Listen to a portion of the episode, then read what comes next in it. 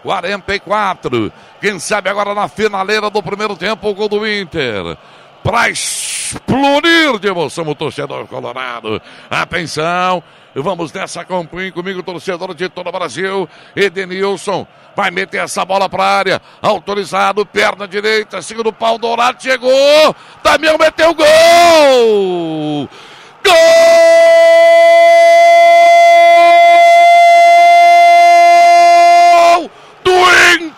Internacional. Leandro Damião, no cruzamento do Edenilson, a bola foi para o segundo pau, defesa do Corinthians ficou olhando, e o Damião não, ele entrou e de chapa de pé, meteu pro fundo da rede do Corinthians, para abrir o marcador na Arena Corintiana, 44 e meio.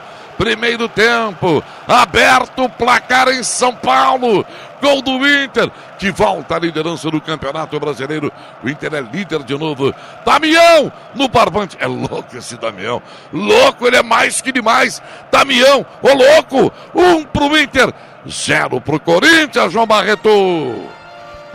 Ele que quase foi reserva hoje, mas o técnico Odair Helman optou por escalar o camisa 9. E o camisa 9 é isso que você espera, faça gol quando a bola venha na área, um cruzamento perfeito do Edenilson. Ele não pensou duas vezes em meter a chapa na bola pro fundo do gol. Explode a torcida do Internacional na Arena Corinthians, Claudião.